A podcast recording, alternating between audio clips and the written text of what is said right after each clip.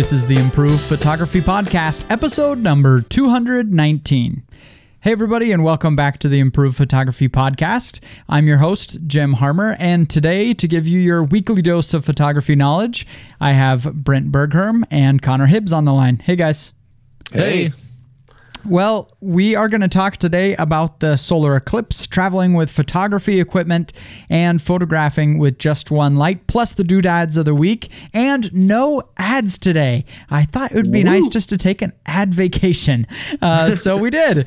So um, let's get let's get to the t- total solar eclipse of 2017. So this is several months off, but I've been hearing people talk about this for months already. Brent, yeah. you know more about this. I I'm totally dumb when it comes to astronomy stuff. I really I can find the Milky Way and that's it. Yes. so start from basic. Why is this such a big deal? Because it seems like an eclipse comes around every every couple of years.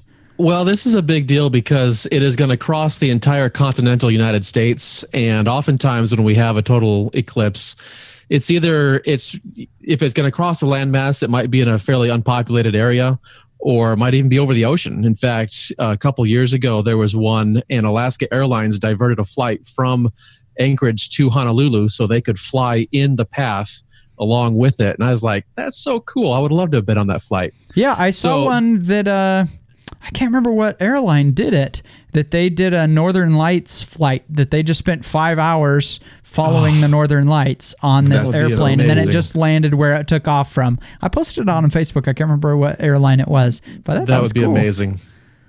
Yeah, so with this, the total solar eclipse is happening uh, August 21, 2017. And if you're looking for uh, resources to look it up, uh, I've put four websites uh, in the show notes, but a couple of that I'll highlight here that we'll talk about is greatamericaneclipse.com and then Mr. Eclipse. So the Great American Eclipse, they have boatloads of information about all sorts of things, the times, the totality, uh, you know, where exactly to be. And I've looked at uh, some locations. There was a spot in Nebraska that I wanted to be at in, on our road trip that we're doing this summer. And so I started looking already at camping sites, hotels, everything. Absolutely booked and has certainly probably been so for a while. I was like, well, I'm obviously several months behind the curve on this. So uh, it goes from Oregon through Idaho, Wyoming, Nebraska, Missouri, a little bit of Illinois, Tennessee, Kentucky, and a whole lot of South Carolina. So no, okay, uh, I'm confused. I said I was astronomy dumb, so you got to slow this down for me. What do you mean it goes through? Okay, so it starts on the coast in Oregon, and as the moon is traveling in its in its orbit, is going to cross over the the sun, and so within these regions that I just mentioned, there's going to be a strip or a path of what they call totality, and that is where the sun is completely blocked out, and it will effectively be made nighttime uh, in these in these areas when they're if you're in the path of totality. And so for so about like, two minutes, is it like actually going to be dark outside? For for about two minutes, it should be really dark, almost as pitch black as night. You, I don't think you can. The, some of the examples I've seen uh, aren't going to be exactly pitch black as night because as you get towards the horizon, you're going to still see some of the the light, shall we say, bleeding in from the atmosphere, and so you'll still have a little bit probably I would say it's going to be like blue hour because the sun is gone during blue hour, blue hour, but we still have a little bit of, of, of light in the sky. And so, yeah, it's really dark and whatnot, but we still have just a little bit of that that tinge that's that's out there. And so, if you have a long lens, you could actually photograph the event itself and get right up in mm-hmm. there and photograph the event if you have the right equipment. Okay, so you're the lens guy. You have Brent Rent's lenses, right? So yes. what kind of lens do we want? Do we want, uh, I, I mean, I, I guess longer? You definitely want a long lens because the sun, while it's a huge star, it is certainly very far away at 93 million miles away.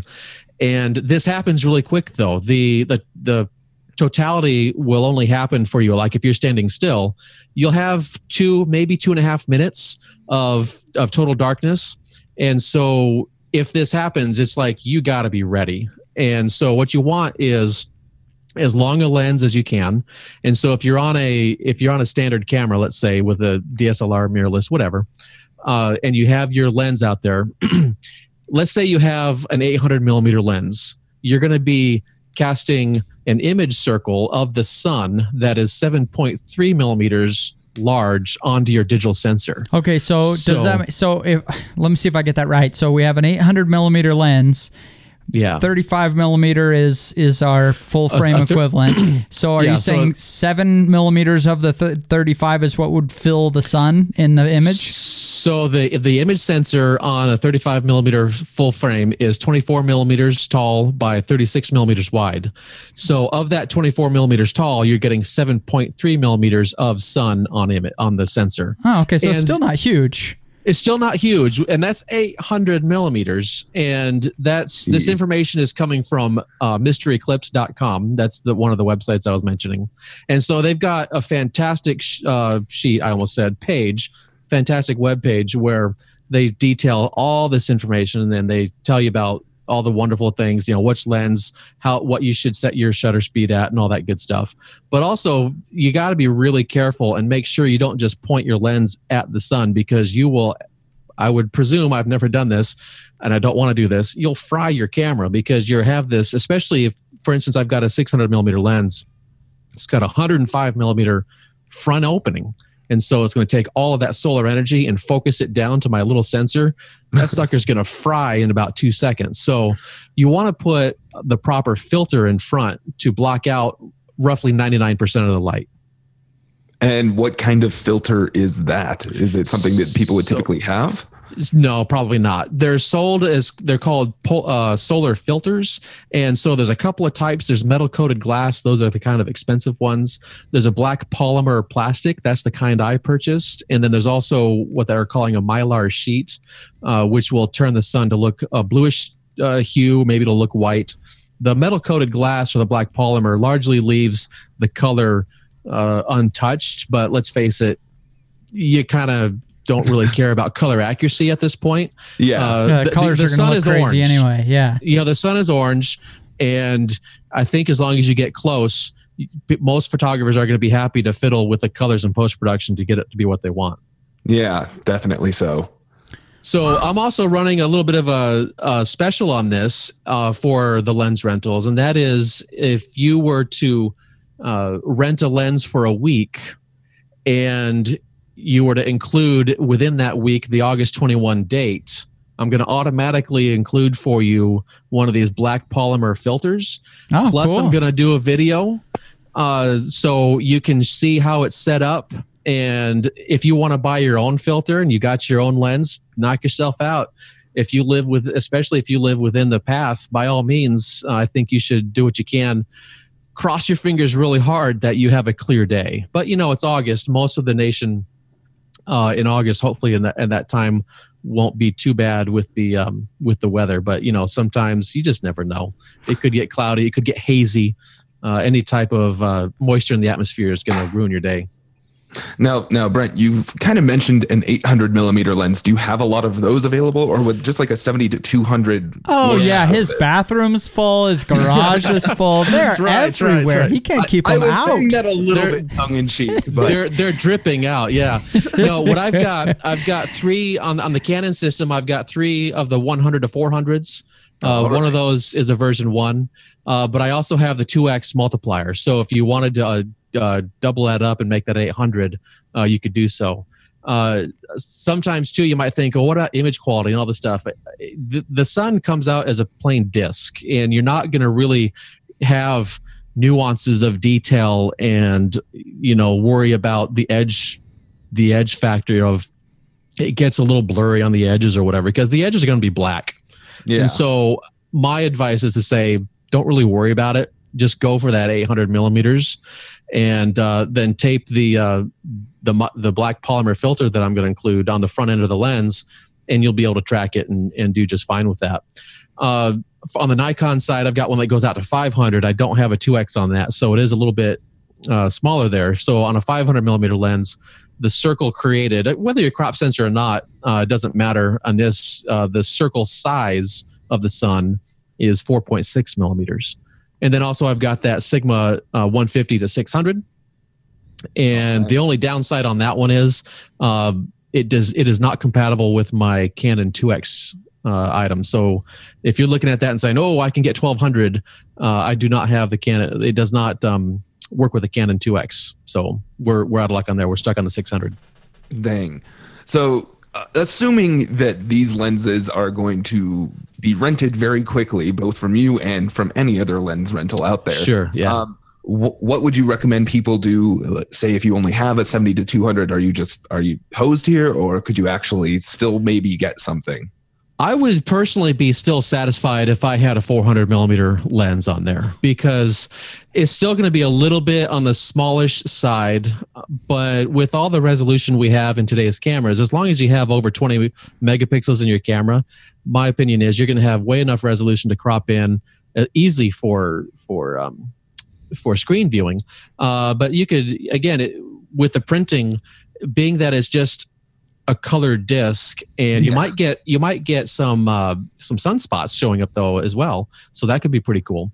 But when you have totality happening that's where you then will be able to see the coronal disc and that is where the the mass ejections of all the all the sun's energy is flailing outwards so what you get to see mean? this That sounds dangerous. yeah, but thankfully it's 93 million miles away, and we have this big rock between us when it's in totality. This the rock being the moon. What does But coronal ejections mean? so that that means all of the uh, all of the sun's gas, let's call it the fuel that's that's converting from hydrogen to to helium. Uh, it's a nuclear. The sun is a nuclear. Uh, process uh, where it's changing from hy- hydrogen to helium. And so all of that stuff with the energy that's happening and, and releasing with that is ejection this what they call the coronal mass or the coronal uh, substance. And so you'll see these energy waves basically flailing out uh, from the sun when you're in totality. And so while you may have only a 4.6 millimeter circle for the sun when you're uh, photographing just the sun you're going to get a, a little bit larger of a circle because you have that coronal uh, disc that you're also photographing. And so that's where, you know, a 400 I would be okay with uh, personally uh, if, if I were to be shooting the, the solar eclipse. Well, I've, I'm looking at some photos of solar eclipses to kind of get an idea of what I might do when it when it comes because I definitely want to shoot this. It looks awesome. Yeah, the you're right in the photos that Jim. are yeah yeah it, it looks like I'll uh, get, have front row seats. So Yeah. uh, the photos that I see that are way tight zoomed in on this, they just look like a photo from NASA.gov. You know, it looks like if you want that, just go to the NASA website and you got it. The Yeah. ones that I see that I'm most excited about are where there's something in the foreground to give it some Right. perspective. You know, you're looking up on a on a hill and there's somebody standing there uh, on the end of the hill and then with the compression factor the sun's huge around them something like that you know? That's Right. that's exciting to me. That's the kind of photo So- i'd like to make So the the difficulty you have with that is the timing of the eclipse because it's happening about midday and you're not going to be able to have someone probably mm-hmm. suspended right above you.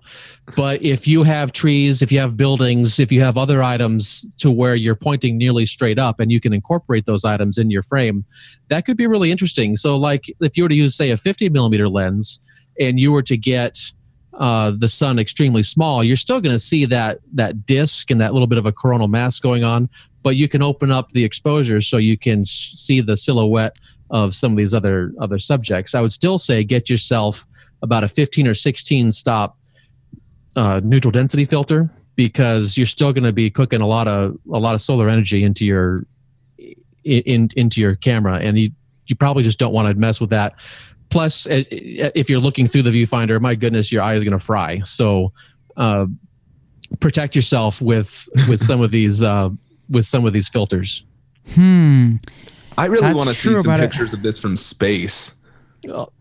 That could be really cool. Somebody, somebody get a weather balloon or something and Yeah, get it up there. that would be awesome. huh Or schedule this the International Space Station to to fly through it or something. That could be pretty sweet. All right everybody set tell siri to remind you august 21 at 11 16 a.m mountain time uh, is when this is supposed to go down so So so yeah, that happens for you. It takes a total to cross a uh, to go across the entire U.S. It's going to take an hour and thirty three minutes and a few seconds. So from the time it breaks land uh, in Oregon to the time it leaves in South Carolina, it's going to take a, an hour and 33 minutes to cross the entire U.S. Mm, okay. Exciting stuff, Brent. Thanks for Yeah. sharing that. And Oh yeah, and uh, yeah, get your get your order in for your lens. Go to BrentRentsLenses.com and and check that out. It sounds awesome. Yeah, It's cool that you're doing and- that. there's no code to enter. There's no nothing. It's just an automatic thing. If you include August 21 and you have it for a week or more, it'll it'll be in the box. Cool. All right, Connor, at the Improved Photography Retreat, everyone was very interested in checking out your lighting setups, and that's something you wanted to talk about today. Yeah. Um, so it was it was something that kind of got brought up during the retreat, and then I saw later in the Facebook group. Um, I had quite a few people talking about how well all this lighting that I do is really cool, but um, uh, you know I can't do something because I only have one light. Um, so I, I've been doing a series over the past week or so. Um, I did a long portrait session where most of all of the session was taken using only one light or if I used a second light, it was something that was pretty nominal that, that didn't matter, like lighting a background a little bit more. Um, but then this Friday, so the day that this comes out, if you happen to be hanging around, I'm going to be live streaming and recording a video of me doing a product photography shoot using only one bottle or one light to light a bottle. Um, that comes specifically from an idea that was proposed in the Facebook group. Somebody said, "Oh, I would love to do um, beautiful photos of the of a bottle because Brian Peck's posted this awesome bottle photo, and he said, "But I only have one light, so I can't." And it really got me thinking about, okay, well, what ways could you go through and light a product using just one light? Because especially with product photography, you end up using quite a few lights and modifiers and moving things around. Um, so I've, I've kind of thought through this. This is more of a personal challenge, but also I want to share with everybody else. Um, so I've kind of thought of two ways that you can do this. One of them is just using that light to light a bunch of bounce cards and reflectors, so you can get everything in camera just off of these like white the foam core essentially is all I'm going to be using. And then the second time I do this, the second round, I am going to be trying a method in which I am actually just compositing. So it's a little bit cheating according to like photography purists, but I'm just going to have my camera locked down on a tripod and moving around the bottle with the light and taking photos with the light in different positions and lighting the whole thing and then just putting it together in Photoshop. So I just kind of wanted to share um, a photo challenge that I've thought of recently, and the fact that I'm going to be producing some short little video for everybody to see, um, and maybe get encouraged to get out there with their one and only speed light or strobe or whatever they have, and try some different things out because you can do a lot more with it than you think you can. Oh, very cool. So, uh, so, I, I, so you're getting the bottle, setting it in one spot, and Yeah. you're just you're you're moving the light around and just taking one frame for each spot where you move the light, and then you're masking everything together so it looks like you used a bunch of different lights. Yeah, pretty much. But I'm also like, so I wanted to do this in two different ways. So um, for those that don't even have a lot of Photoshop skills, I want to try it with um, using bounce cards as well. So just lighting all the bounce cards with one light and trying to get it all in one shot. So the bounce cards are essentially acting as the lights that cause the reflections all over the bottle. Um, even though I only have one true light lighting the thing. Ah, okay. Well, that kind of makes things easier because then you don't have to, you don't have to, you know, sometimes you set up one light and then it messes up something on the other side of the bottle and you got to fix that. So it's, it's kind of a cool approach that you, you only have to worry about one area at a time. Yeah, yeah. It's. Uh, I mean, we'll see how it turns out. I, I during the retreat, I did some light painting with this like multi-image composite um, on the very very beautiful car that Erica had rented for one of the shoots. After everybody was gone one night, I went through and just moved my light around and lit the whole thing and composited it together, and it looked pretty cool. Um, it, I, I don't know if it looked the same way that it would if you were to light it all with lights individually, but it looked really neat. So I'm I, I'm going to take that idea and see if I can do it with smaller objects like a bottle. Mm-hmm. What kind of, just out of curiosity, what kind of bottle is it? Is it going to be a, a dark bottle, a translucent bottle? Is it filled with something? You know, I, I really haven't thought that through yet. okay. I'm I'm probably going to do something that is alcoholic because that's just it, you see a lot of bottle shots with that Sure. versus Sprite. Um, right. and and glass can be a little bit more challenging than plastic. Plastic also um, reflects a lot, but it's it's not as um, high efficiency, so it it has a little bit of um, diffusion in the material. Yeah. It's a little, little bit more forgiving. Yeah. Yeah. so I, I want to try doing it with something that's a glass bottle. And I probably, to add the extra challenge, I want something that's at least somewhat translucent because Yeah. any more opaque liquid, it, it can also be pretty forgiving when you don't get everything quite right. Mhm. And I, I want the challenge here to be as hard as it could possibly be for the situation. Yeah. Because even just shooting the light on the background and letting it f- uh, filter through, if it's uh, if if it's a light colored glass anyway, and light colored drink in there, you can have it just the light filtering through the bottle, and that can under the right control of of everything else, it can look really co- cool too. Yeah, most most certainly. But then you have a, a label to consider. You have to. Oh, that's label on the true. front side, and and I always forget about the label. to, to do that, you know, you would have to have the background very close because yeah. um, with any kind of cylindrical object, you have not just reflection but refraction, and Yeah. that's going to pull in all of the areas on the side for a good ways, a lot steeper of an angle than a lot of people would think when they first try it out. Um, so you'd have to have a rather large background that you light, or Yep. have to have it very close to the subject in which True. you know overexpose it and things. Okay. Yeah. Good Yeah, points. Good very points. cool. Well, So this Oh, is a, a great time to mention that Sandy DeRoe, our best buddy, has announced a ph- product photography 101 class on Improved Photography Plus. Uh, she just posted it just a few days ago. Uh, it's a really great in depth video. She takes a couple examples of, of product photography, shows you how to shoot them on white, uh, which, which is a really great, uh, great skill to learn, uh, even if you're a portrait photographer or something. But also, man, there's so many opportunities to uh, make some extra income doing product photography. So that's it's a really cool course. It's called Product Photography 101. If you have your improvephotographyplus.com membership, then it, you'll notice it. It's it's free in there. If you haven't yet, great time to do your two week free trial and see if Improved Photography Plus is you is for you. Also, we are announcing a contest, our first ever Improved Photography Plus contest, and it is product photography. It's going to go from now until May 15 is when it's going to end, and the challenge is really simple. Just take a product and photograph it, um, and you can use all the the tools you'll you'll learn from Connor. It looks like you're going to be doing some live streams with product photography, and Sandy in this. Uh, in this course. So for the details, just log in to improvephotographyplus.com and right there on the home page, as soon as you log in, you'll see the details on the contest and how to enter, etc. Uh, and and what are you doing with product photography, Connor? Um, I I am just playing around at the moment. I had an interesting job shooting a certain medical uh, uh, thing recently that's uh, is super. Well, it's it's fun to explain to people, but I, I shot catheters for a company locally um, not in use, just the product itself, because they had some like newly patented objects on it. So that that was kind of a fun and difficult challenge to try and make something so um, not appealing look appealing in some fashion. Um, and, and and it was it was fun. It was That's kind of cool. I, I can just see your post on the local modeling groups looking for a catheter model, but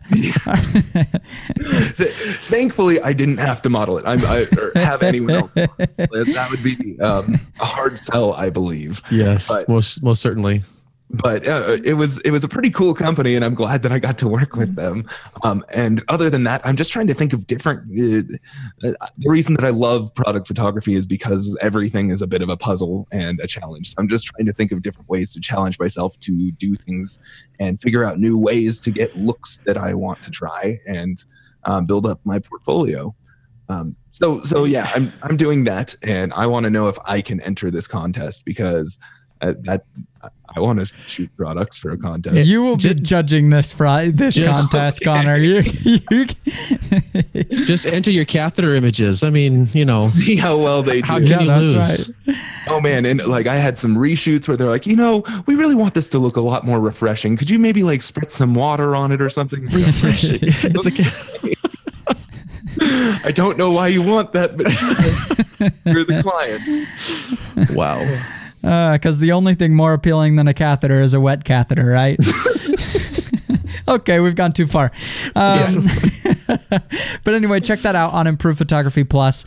Uh, this is our product photography contest, and we're just going to leave it really broad on whatever kind of product you want to photograph, and uh, we'll have details there on how to enter. Oh, and I forgot to mention, there's a $50 prize for the winner, so pretty cool. Sweet. All right. I was about to ask what the prize was. Yeah, you got to have a prize, otherwise it's not fun. Um, yeah. Well, we in every episode we share with you a doodad of the week. Brent, what do you have for us? I have a battery case for my cell phone. I just started using this, I don't know, about a month ago maybe.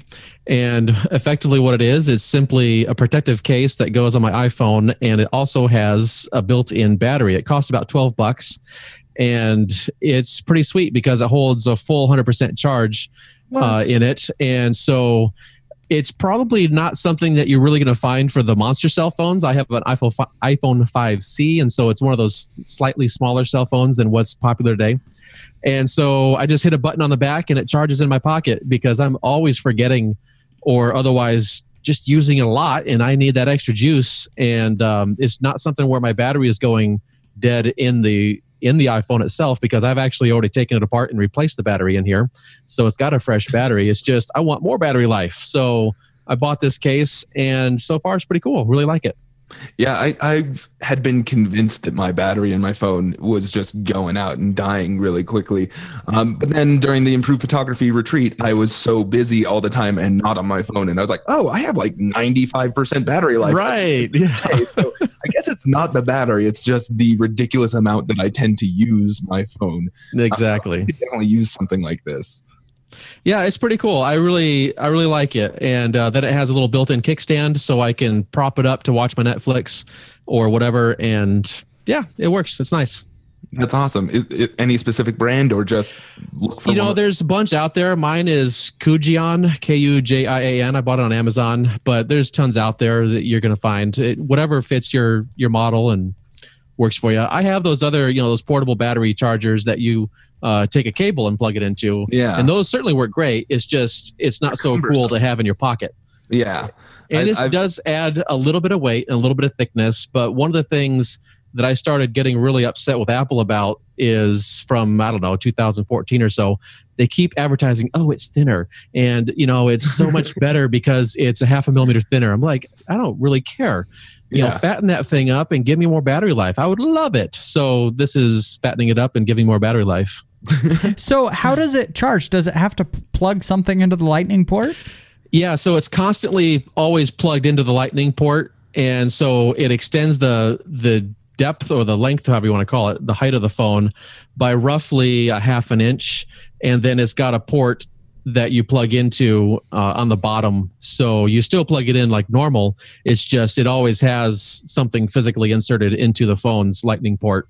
And then also i should mention it's kind of difficult. The uh, the headphone pass through is a little bit narrow. I need to take my drill to it and widen that hole a little bit because uh, some headphones, most headphones, I try and stuff it in there and it's just hard to get it in. So I have to take it out of the case, put the cord through, attach it, put it back in the case. But I don't really use headphones all that often, so it's not a, to me it's not that huge of a deal. But if you use headphones, you know, take a drill bit to it and make the hole bigger. I was going to say that might be a deal breaker for me. Well, my doodad this week comes from my buddy Sharky James, who I got to meet this week at uh, Idaho Camera. We, we met up there and talked for like an hour and a half in the Idaho in Idaho Camera. I think everybody was just staring at us, wondering uh, why we're where we were just standing there talking forever. Nice. Uh, but uh, we had a great conversation. He was a fun guy to talk to, and he showed me we as, as our conversation moved out into the parking lot. He showed me the Kupo MIDI seven foot light light stand. I think he uses the eight though, uh, but I'd probably go with the seven. Uh, it's a really cool, lightweight.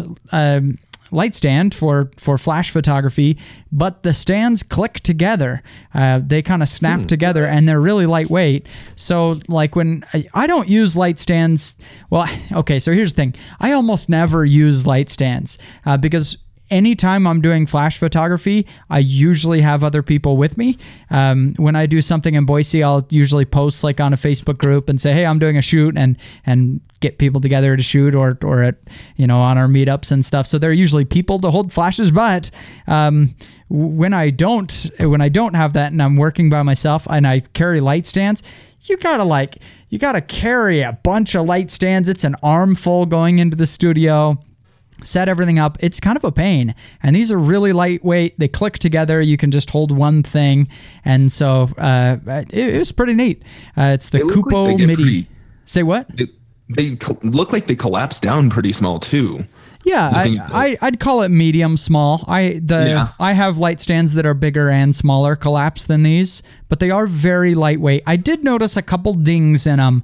Um, you know, they're lightweight because the metal's not as thick, right? Yeah. Uh, but but they look, you know, they look sturdy. I it it was sturdy. They're air, cushioned and you know click together and stuff. It's pretty nice. I I don't know. They're so they're kind of expensive. They're seventy seven dollars per light stand.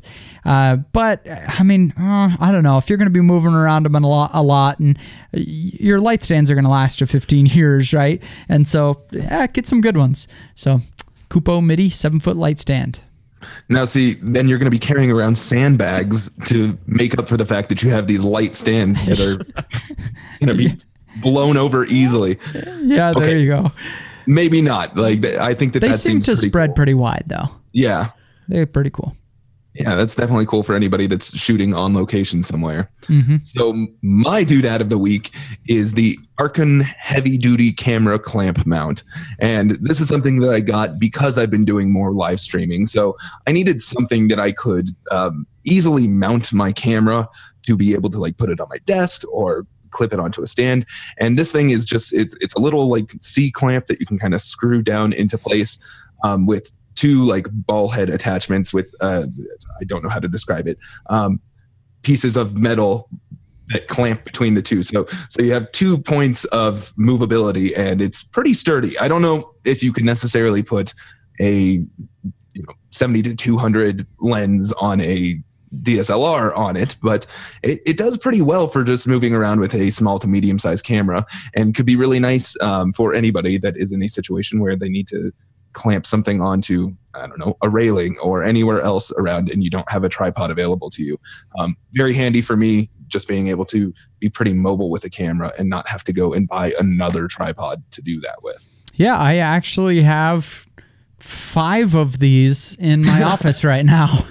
Okay. uh, because when I, we have the multiple cameras around my office that we use for our YouTube channel, and Yeah. they're these clamps that are just screwed to the wall to hold up a camcorder, and they are very steady, even though they're holding it, you know, at 90 degrees from the wall. They they do not Yeah. move.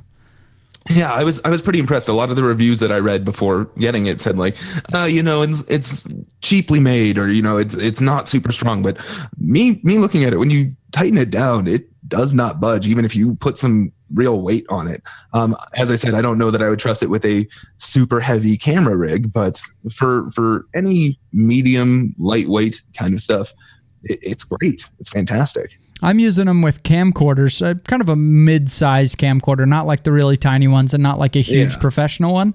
They're the Canon Vixia G20s, and Oh, okay. so I I have them, you know, tightened down. They're screwed onto the wall, but then the the mm, the joints there anyway are just tightened with the with the thumb screw there, and they yeah I, I set them up, and over a year and a half, those cameras have not you know creeped at all on the on the head. They've stayed there, so good solution. That's awesome. Awesome. Well, guys, thanks for uh, chatting with me, and it was a pleasure to learn a little bit about the the eclipse. We oh oh I wanted to give a, a two. That's why I, I knew there was something else. Um, I. I had a bunch of people apply. Over a hundred people applied to be new columnists on the website nice. that I mentioned quite a while ago. And I have made some choices there. We are going to be getting to people pretty shortly with that. But if you haven't heard from me, that's probably why it's just been a little bit. But we are really pushing forward. I, I want to put a lot more attention back on improvephotography.com and the articles and the blog each day. I really want to get it to the point that it's reliable. You can go on there every day and there's cool stuff for you. And so I've been writing a, a new article myself every day. Plus, we have excellent, I mean, awesome columnists on there right now, and we're going to be adding a lot more. So uh, just as you're in your in the morning, you know, pulling out your cell phone, trying to wake up and not fall back asleep, uh, make improvephotography.com part of that morning routine. I'm working really hard to to make that. Uh, make it so that it's, it's cool that there's always something interesting and and motivating for you to see to get you into photography and taking pictures and check out the the contest on Improve Photography Plus this month. That's going to be kind of cool to see what people make.